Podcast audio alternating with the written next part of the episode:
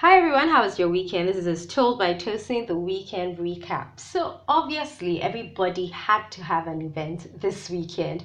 It was such a full weekend that I still feel very sleepy now. So let's start with the Future Awards and uh, the dress code for the Future Awards was glam and but then you also had to have like a touch of Nigeria, a touch of culture basically was what they said and naturally everybody went all out.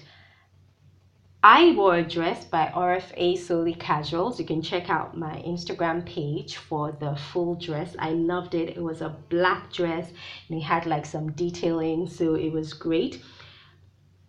Modupe, who is my makeup artist and she also does my hair, Modupe and I flirted with the idea of some kind of turban, but I decided to just go with my hair like that. But who else was on the carpet and who was rocking it. So I just have to, you know, give like a thousand rounds of applause to Mimi Onalaja. I really loved her dress. And then when I heard like the story behind the dress, it was designed by Tokwe FNR.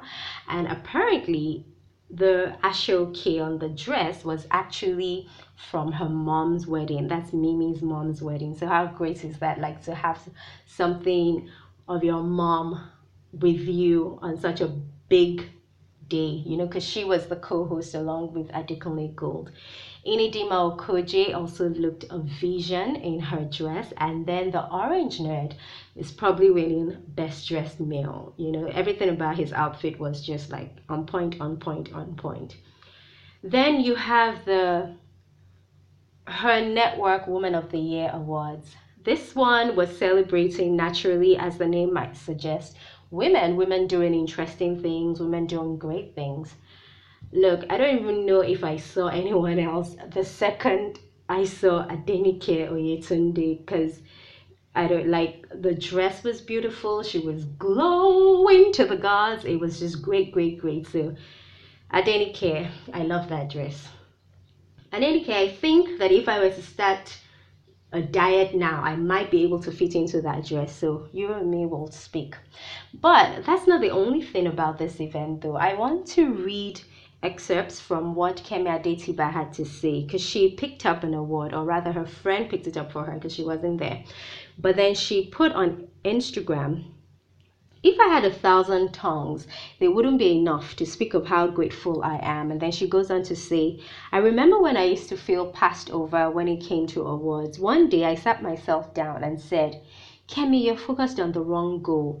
The focus shouldn't be validation from awards. They are nice, but your validation should come from the kind of work you put out and people's reactions to it. It should be the sweat and hard work you put into transforming an idea in your head into visuals that can be shared with plenty. So, this, I mean, it should get like a thousand reposts because it shows one that you're not the only one feeling the things you're feeling. Because one thing i find when you speak to people is you might be there feeling a type of way about something like oh you know this happened this didn't happen why didn't this happen to me why is this happening to me? And if you keep it in you might feel like you're the only one who's going through that or who's feeling it but when you speak to one or two trusted people, or when people like Kemi Adetiba share like their stories, you're like, oh wow, I'm not the only one who goes through this.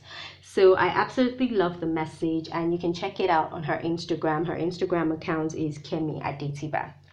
So from there, we'll go to the Wedding Party 2 premiere obviously everybody was looking forward to this and Arabian was the theme. This is, of course, in keeping with the whole theme of the new movie, which is, you know, the Dubai experience. A lot of it was shot in Dubai and so on and so forth. Frank Donga has to get the award. Like I left a comment on his picture. I was like, after you, now you, because I just love that he went all out. And best dressed female, a bit hard because everybody, you know, went for it and they were ready. They brought their A, B, C, and Z game. But I really do think Beverly Naya just, you know, she she just had something. She was like just a total Arabian princess. So, those were some of the things that happened at the weekend. How was your weekend? What did you get up to? Let me know.